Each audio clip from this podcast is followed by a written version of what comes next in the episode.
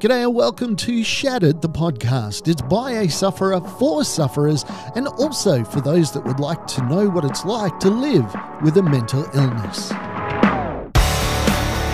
It is my absolute pleasure to welcome to Shattered the podcast a man that we've been trying to chat to for a long time, and I'm so grateful to have him. It's John Evans. He is the CEO, co founder of Innovatel Telepsychiatry. John, g'day, mate. How are you today? I'm great, and it's very good to be with you, and really pleased that we were able to connect. Now, mate, we need to dive in because Innovatel Telepsychiatry. Can you give us an idea of what it is and what it is that you do? Happy to. So, Innovatel was founded in 2014 by a group of clinicians one of whom is myself. Uh, historically, we all worked in the community mental health center system uh, in the country, uh, providing care to mostly individuals with serious mental illness. Mm-hmm. Uh, I happen to be, prior to that, the, the founding CEO of the first freestanding community mental health center in the region that I live in, Northwest Pennsylvania. Mm-hmm. That organization was actually funded to systematically downsize the state hospital so the first 200 patients we welcomed to our clinic, that was back in um, in the early 90s. Uh, those individuals had an average length of stay at the hospital, if you can imagine, of eight to 10 years. So wow. they were very uh, impacted by their illness.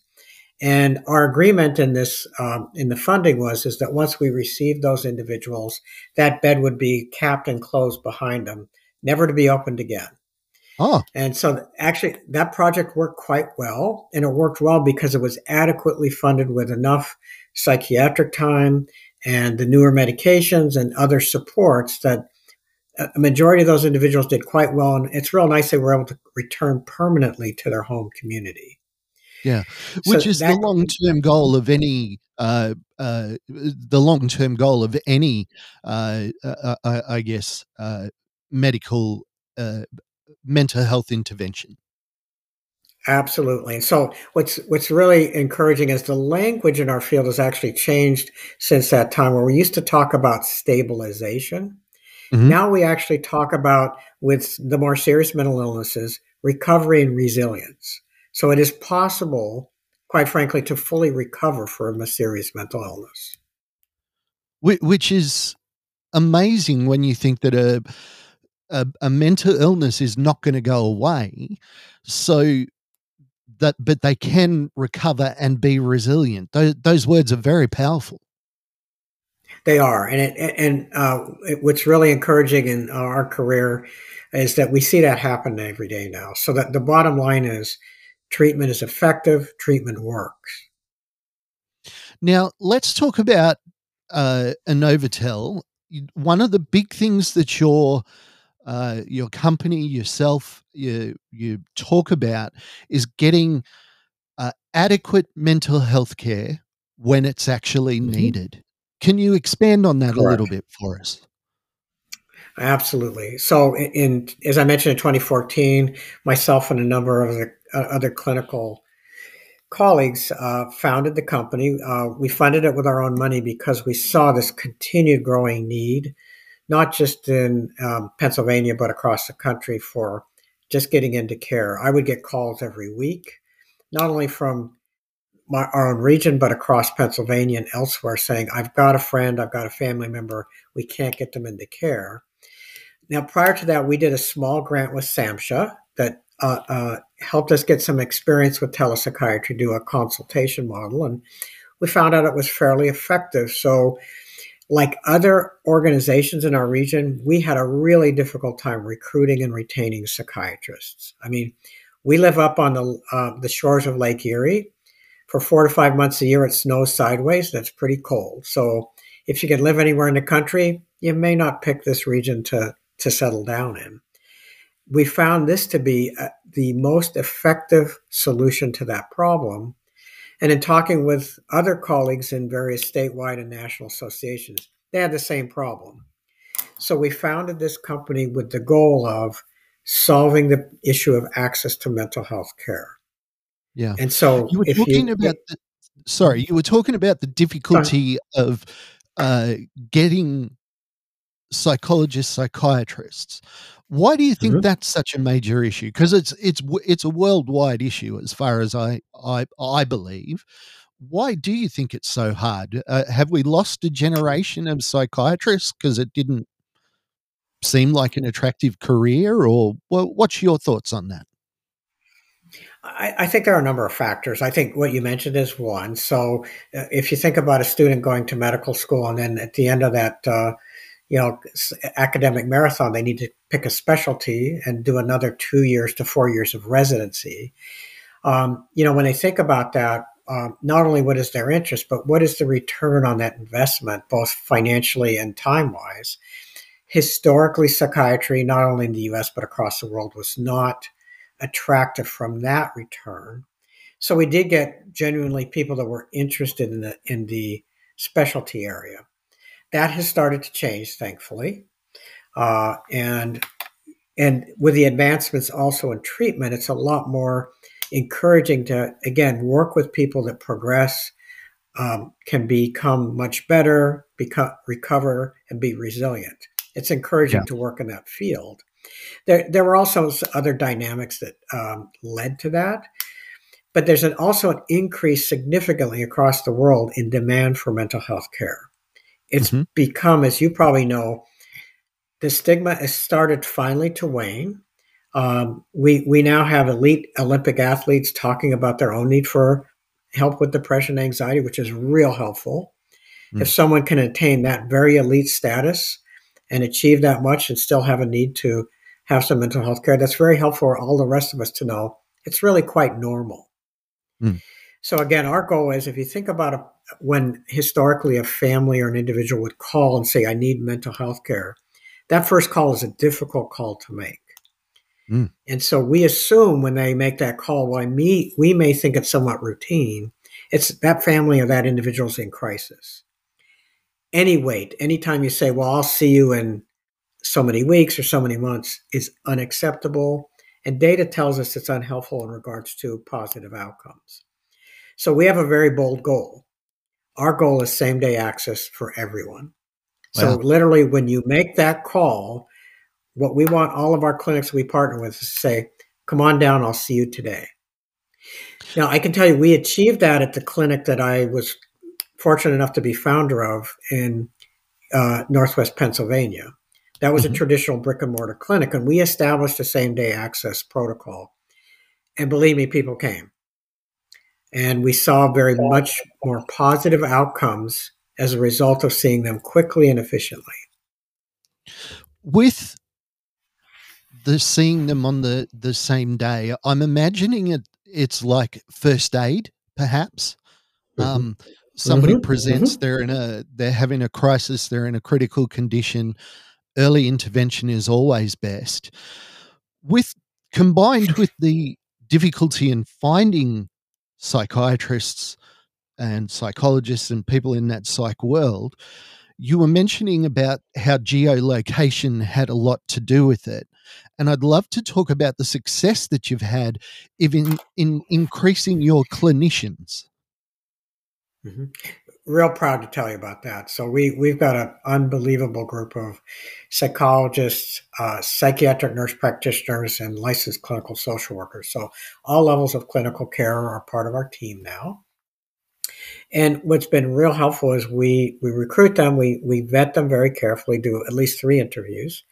When they join our team, we also have customers on the other side of the equation. So mental health centers and other clinics who are really desperate for more clinicians. So I'll, I'll give you a great example. We've got a tremendous child psychiatrist who lives in Kentucky. Mm-hmm. And all of his children that he sees are in rural central Pennsylvania and in cold Minnesota. And he's 40 hours a week. He sees a lot of kids. They love him. They love to see him. He's engaging with them on screen. Uh, kids just love to see their doctor on the screen. And that that access to that very skilled psychiatrist would not be possible without this connectivity that we've established. Yeah. So what so, we do is we match very. Oh, go ahead. No, no, no. Please, you, you. I'm very interested to hear what you're about to say.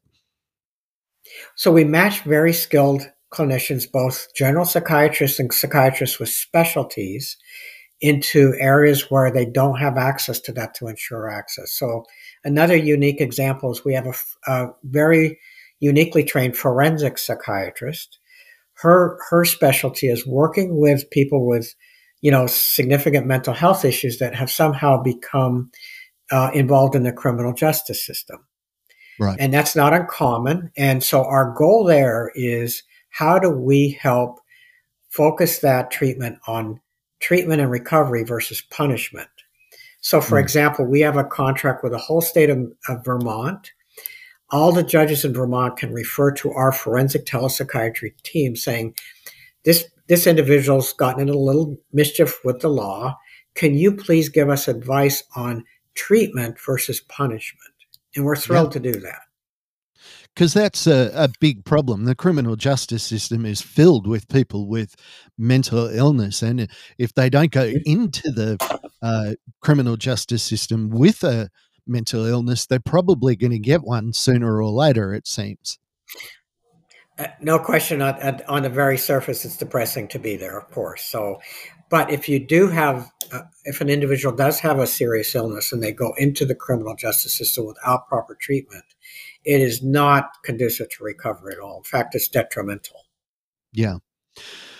Mate, it must be really motivating for your team, all the clinicians, to have this access to this wealth of people that desperately need their help. It, it must be hugely of course, it's difficult work, but it must be hugely satisfying and motivating to know that they're having such a broad effect, not just in their local area, but uh, uh, across America.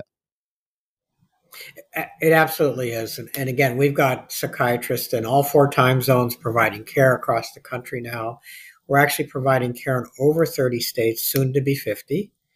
As I mentioned to you, uh, we recently um, we're uh, combined our resources with Quartet Health, so we're now part of the Quartet Health team.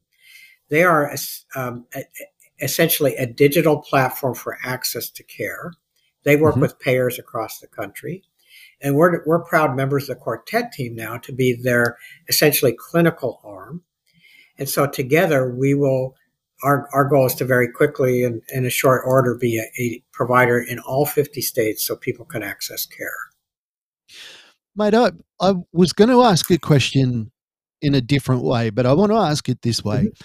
There are people mm-hmm. that, when I've mentioned to them about psychiatry, psychology, psychological care over the internet, mm-hmm. and they've sort of mm-hmm. done the whole, it can never replace face to face. I, I think that your organization is and others are going a long way to proving that that's not necessarily the case that's exactly been our experience. And I have to admit, prior to this, I, have I've been in the field quite a while. I had the same doubts. So I, it's perfectly understandable. But not only through our experience, but the American Psychiatric Association has done a number of research studies, and it indicates that the actual measured outcomes for telepsychiatry are exactly the same as the traditional model. Hmm. And with the pandemic, it's absolutely saved the day. So I can tell you, like everybody else in the world, approximately two years ago, we we did a 48 hour pivot. So our our model prior to that is we had contracts with clinics. So, for example, that psychiatrist in Kentucky, we had a contract with his time for clinic in Pennsylvania and Minnesota, and we would beam into the clinic and see those patients in a treatment room document right on their electronic record, work with their nurses. Basically, the only difference is that the psychiatrist was on a screen, not sitting in the in the room, but not sitting in the room. Well, pandemic hit, and everybody started to quarantining. We did a real quick pivot. We brought on a new um, uh, software platform, and we started seeing all of those same individuals in their homes, mm. either on a screen or on a smartphone. Interestingly enough, our patients, as it were, have told us through their behavior they love this even better because the no show rate for ongoing appointments dropped from around 25% to below 5 Yeah. Well, there's so many reasons that people would say pick up a call rather than mm-hmm. present to an office. Uh, uh, just getting to an office can be a, a, a struggle for some people. Now, th- th- there's there's so much of what we're talking that I'd love to unpack, but I know that your time is sure. precious, so I'm I'm disciplining myself to to um, stay on path. Uh, okay. I want to ask about you and your qualifications. You are, uh, uh, uh, and I, I want to let you explain it to people. You are an expert in your field. Uh, I, I, have some good experience. I have to say, I've been very fortunate in my career. So my, my actual training is a master's degree in clinical psychology.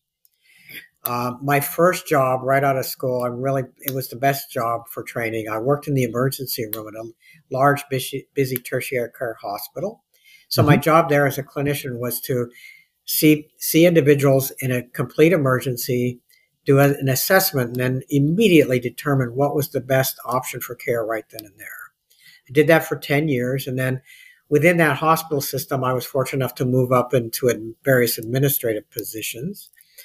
Uh, when I left there in the early 90s, as I mentioned, I was director of all inpatient emergency services and outpatient care for adults. So it was a real opportunity for me. I couldn't be more grateful. And then I had the opportunity to be the founding CEO of what's called Safe Harbor Behavioral Health. Um, and again, I told you about the project. One nurse and I that I worked with for my whole career, she's an unbelievable individual. She and I were the first two employees of that clinic.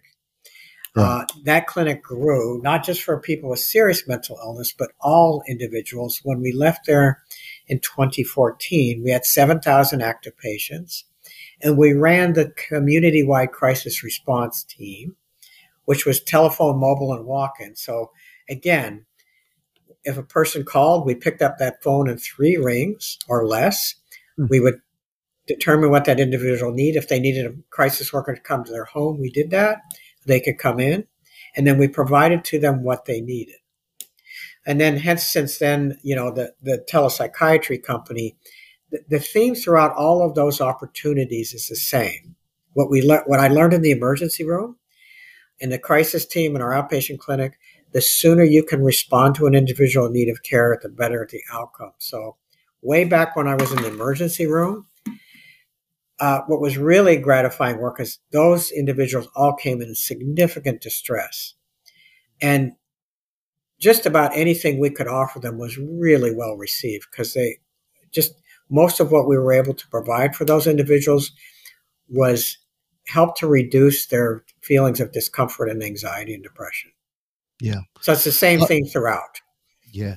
I, I, think about my journey. I got PTSD from a knife mm-hmm. attack. It was then diagnosed mm. as CPTSD because I'd been working in mm-hmm. disability sector for 20 years as a behavior management specialist. So I was mm-hmm. always working with the most violent clients. So and was suffering mm-hmm. trauma throughout those those years and not even recognizing it but the the wait to try and get help um, to find then a psychiatrist psychologist that matched with me that uh, could uh, the the wait was horrible and it's probably the the my worst memory after being mm-hmm. hurt just this constant mm-hmm. challenge to try and get seen by someone anyone uh, exactly. Taking that away is uh, would be incredible. Now, you uh, a big. So I'm just curious, what, though. Yep. If if you don't mind sharing, could you share maybe the the things you remember most that were most difficult about that wait? Um, it was the trying to get confirmation that something was actually wrong with me. It was mm-hmm. I hadn't had the ability to learn how to express or even understand what I was feeling. So mm-hmm. I knew that I was broken. I knew that something was terribly, terribly wrong, but I didn't know what it was. I didn't know if I was making it up. Um, mm-hmm. And then uh, th- to compound the problem, I saw two or three psychologists who were just an absolute not fit for me. One was uh, uh-huh. was somebody that was working with veterans, Um, and mm. that's something that people have always asked me. Oh, you PTSD, you must be a veteran. It's like, well, no, I'm not actually. Um, my triggers, my my my problems are very very different from what a veteran has. Uh, my brother, mm-hmm. a veteran of four tours of Afghanistan, he has PTSD. Mm. So while I can mm. understand what he's going through, the experience is very very different. Uh, yeah, and lastly exactly. was the damage that one of those uh, psychologists did. He did this mm. EDMI treatment, which was this mm-hmm. thing. Mm-hmm. It's a visual thing where they do something in mm-hmm. front of mm-hmm. your eyes, and uh, this guy did that, and I ended up standing on the couch with my fist raised, screaming because it was yeah, just an inappropriate yeah. um, treatment at an inappropriate time. So uh, yeah, there were a number of issues that I faced, but again, this is going back 15 years. So mm-hmm. um, but you make another excellent point. Mm-hmm.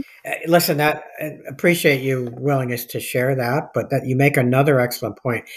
It's not just timely access to care; it's connecting with the right clinician for your need. Mm. Uh, can make a huge difference, and that's a perfect point that you make. And uh, it sounds like you finally did find somebody, but yeah, it's so we do that as well. Yep. Well, you talked about how sure. hard you work to match people. You don't just take we the do. first cab off the rank. M- maybe you would for that first time emergency mm-hmm. triage mm-hmm. situation, but it seems like your entire goal would be to say, uh, perhaps if it's a young man and it's an older clinician, female, she might say, okay, great here's what we can do to triage you for today, get you safe.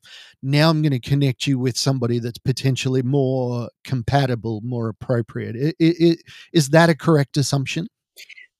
That's exactly it. So that the purpose of the emergency triage, uh, the clinician's job is to listen intently and listen to the story.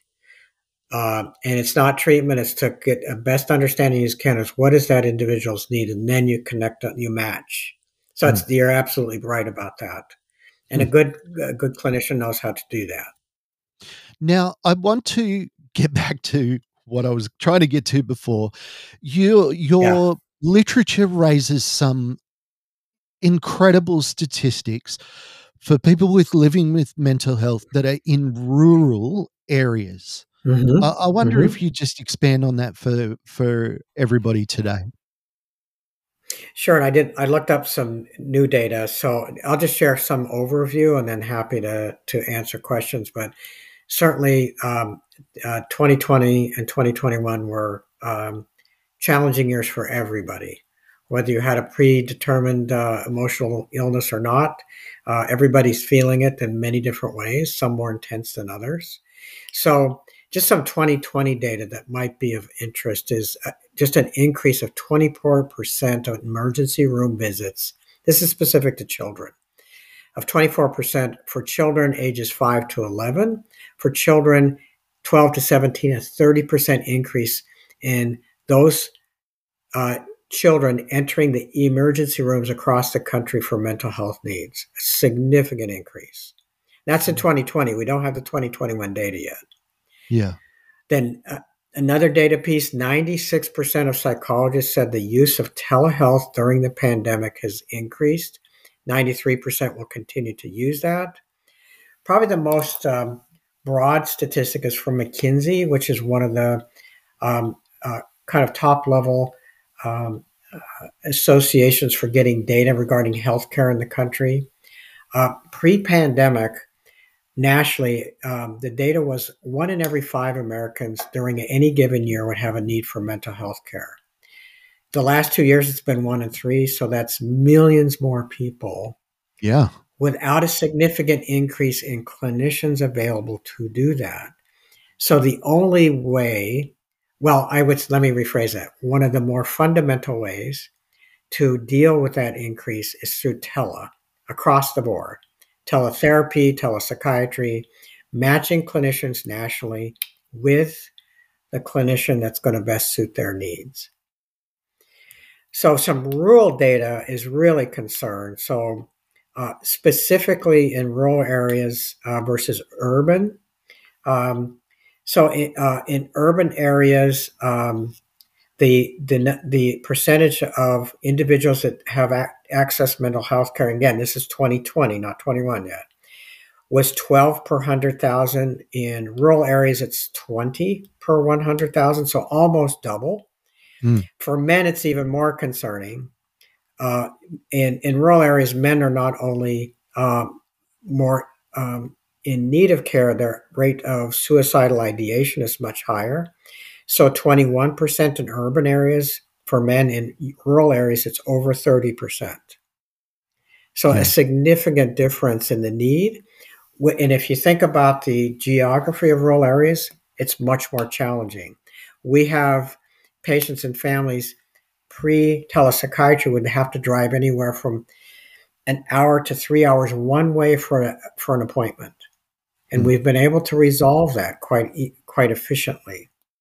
Yeah. Um, uh, so it's I, it's just a, a, fundamental answer to the problem. Yeah. Uh, I mentioned before the interview that I spoke to an Australian company that was doing the mm-hmm. same thing, and they they said that the when this particular person they didn't name goes to town once a month to resupply, he jumps on the phone and he and he has his um, treatment appointment. So he goes to town for for food, for gas, for, for and to get his mental mm-hmm. health checked. But when he's in crisis, he actually his wife sent a photo of him standing on a tractor out in the back paddock, holding the mobile phone in front of his face, getting care for his mental health uh, in an emergency situation. Just that idea that somebody uh, in crisis would go to such lengths, but at the same time, mm-hmm. such a joy that he was able to access that care, which wouldn't have been mm-hmm. available in that face to face model. It would have been uh, the I was told it was a six hour drive for this guy just to get to the sure. town where there wasn't even sure. a local doctor. The rural flying doctor service had to come into that town. Oh my gosh. Um, yeah. Yeah. It was like a market day when the, when the medical services came to town. Now it's, I, I don't like when people harp on about suicide statistics because it's only one small mm-hmm. part of the mental mm-hmm. health problem but I understand there's been a significant increase in suicide in rural areas as well. It, that's very true. I, I, think the data I've read has increased anywhere from 12 to 20 percent. Yeah. And, and, it's a real concern. Of course, all suicide is preventable. That's our motto. Uh, we, you know, there's a national goal of zero suicides. Mm-hmm. So that I have to say, uh, uh, fortunately, the, the federal government has recognized that, and they're they're about to establish a national 988 number, which is a suicide hotline. There is a na- national suicide hotline already, but this will make it, of course, much simpler. It's not an 800 number; it's just 988. And we strongly encourage people to call it. Again, uh, I, I can't emphasize enough: treatment works; it's effective. So, so if you have those feelings, call that number. Okay one of the great impediments to people seeking meta, uh, psychological help is cost as well. Um, just the cost, uh, the the associated things. How do you guys assist in that sphere? Because I know so, that uh for people in rural areas, cost can be a massive uh, uh, hindrance. It absolutely is. So uh, I can tell you at the clinic that I was founder of in Northwest Pennsylvania. And most of the if not all the clinics we work with, will see anybody regardless of coverage or our ability to pay. That's our mission. Now, with that said, there's an urgent need to properly fund clinics.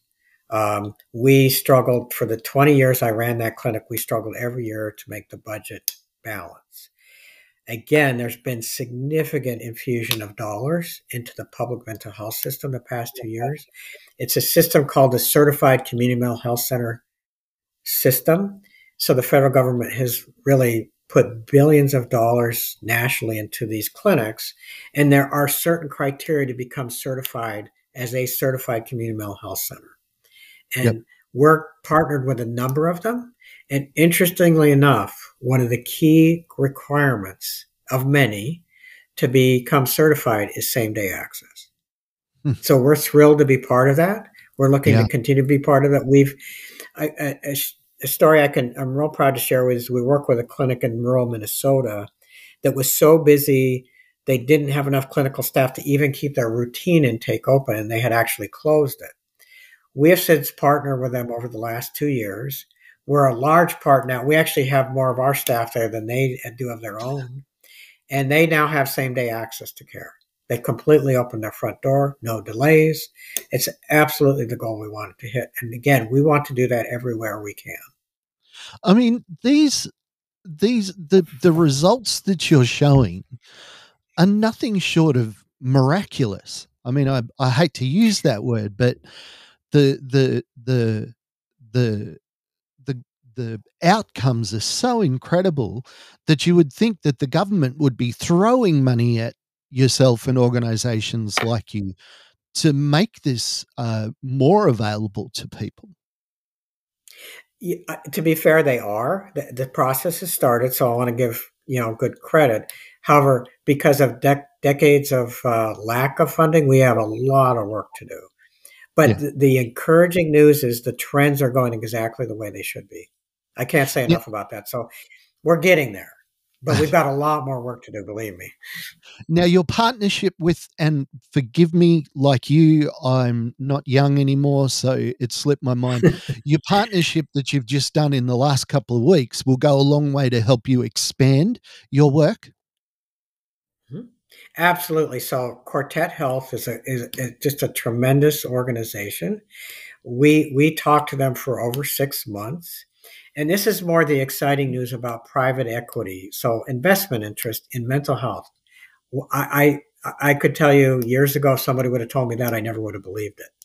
Because in, in the in the states, it's always been a publicly funded system, with the exception of private psychiatrists. So, one of the biggest interests in private equity healthcare investment now is mental health care or behavioral health care. So, we were very fortunate after some very uh, you, um, detailed discussions to be partnered with Quartet Health. They they have some very astute investors on their board. Uh, we're thrilled to be part of them now, uh, mm. and their mission and goal is perfectly aligned with us. So, what we always said when we started this company, if we do that kind of partnership, what's more important than the money is the mission. And yeah. I'm pleased to say that Quartet Health is perfectly aligned. Their fundamental laser focused mission is timely access to care. And we are working every day now to establish that. Their, um, their investment in us and their partnership in us, Innovatel, will really expedite us to that goal much quicker than we would have been able to done it on our own. So I, I can't say how thrilled we are about this recent event, of course. So let's get to the really important stuff. If somebody in the yeah. continental U- USA, or is it Hawaii and Alaska as well? Is it anywhere in the USA? If they want to connect with your service, how do they do it and what are the requirements? Perfect question. So currently, our platform is we work exclusively with clinics that need our help. So you know, there's a um, again, we're in 30 states now, growing quickly. We do have a clinician in a, in Hawaii. I'm pleased to say, but she also actually she believe it or not, she she's an amazing woman. She lives in Hawaii, and all her patients are in Ohio. so she gets up real early in the morning. yeah, and and has a full day. Uh, so our goal again is to be in all states. Uh, we do have plans to establish what we call a virtual clinic, mm-hmm. where we will begin to see patients directly in our own virtual clinic. Um, that will probably uh, go live sometime this summer and then grow from there to yep. hopefully a national footprint. So if I so right now they would have to go into our clinics. Yeah. So if if I'm a clinician and I haven't mm-hmm. connected mm-hmm. with you, if I have a clinic, what do I need to do to become part of your sphere of influence? Now, that's a perfect question. I'm glad you asked it. So, if they just go to our website, innovatel.com, that's I N N O V A T E L.com, uh, they can just click on that. There's a form to fill out. We've got some tremendous staff that will get back to them immediately, I can assure you.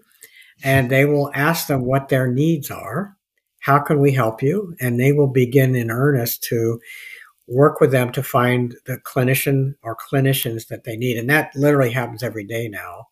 Um, we've got uh, a large number of contracts that we're working right on literally as we speak to get clinicians licensed properly and put in place there. But we, um, we have a desire to be significantly larger than we are now, of course.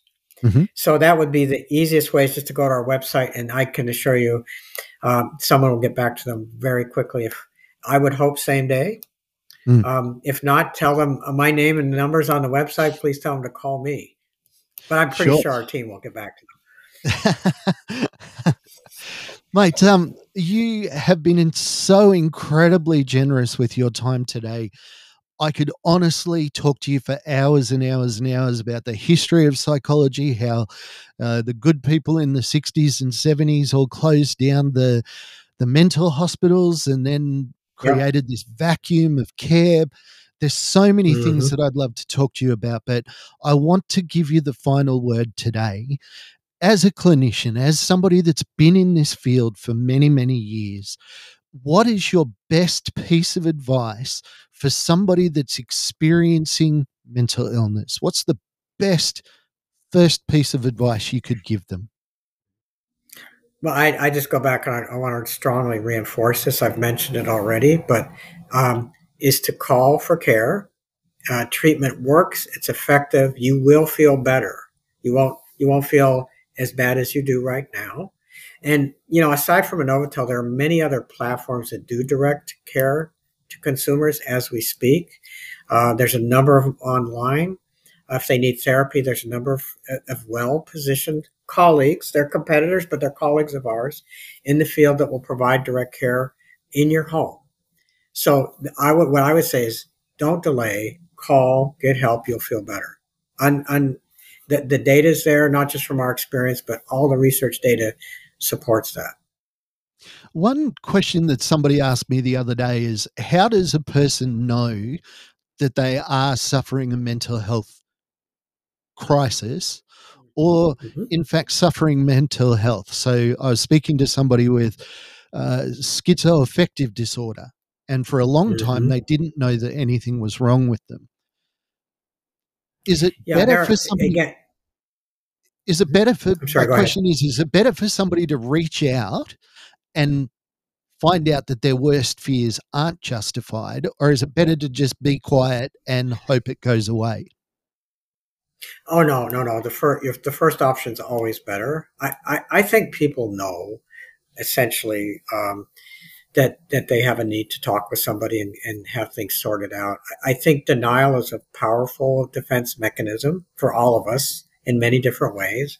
You know, some of us don't exercise enough. Some of us eat too much. Some of us don't take good care of our health. Uh, and, you know, um, and some people smoke and they know it's bad for them. But that defense mechanism, yeah, helps us deny that that's at the time. So I would encourage people that they pretty much know themselves well.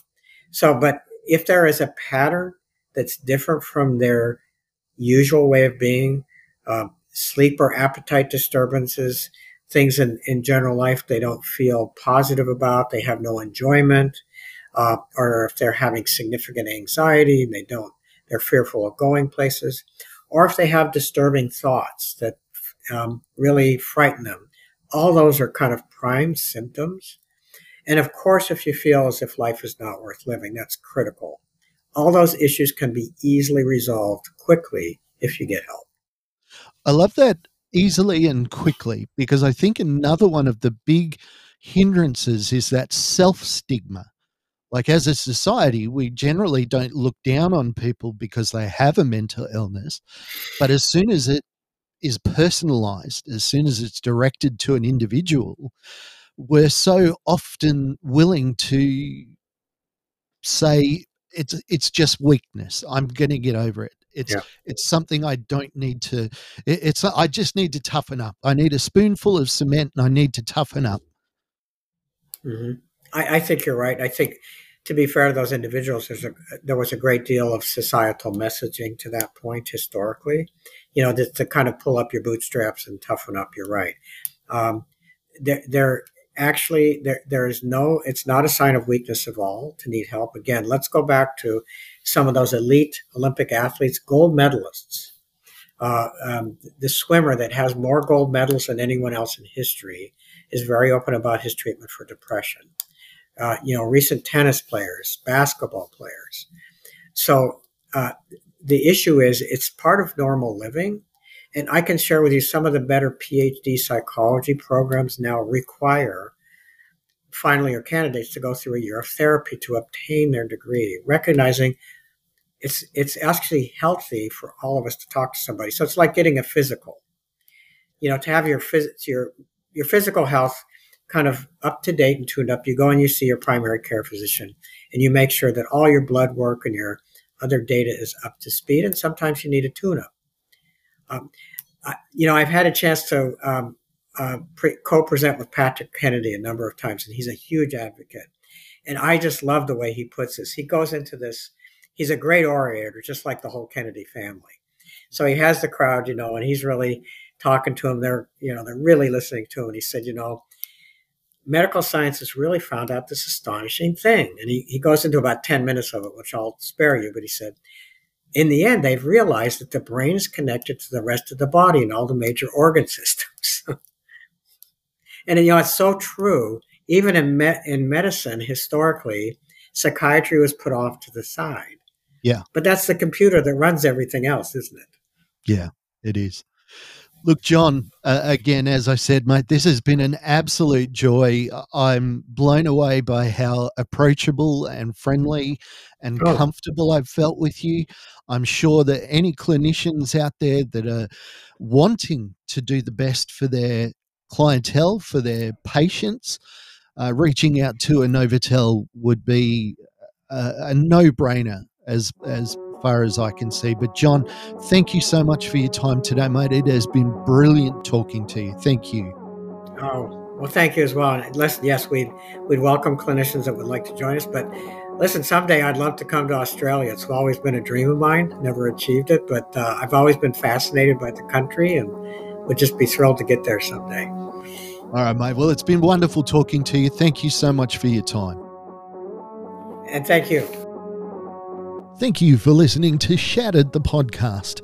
I'd like to thank our producer, Meredith Brosnan, our executive producer, Torian Lau, and the band Adelaide for allowing us to use their song as our theme. Go to shatteredthepodcast.com for more information.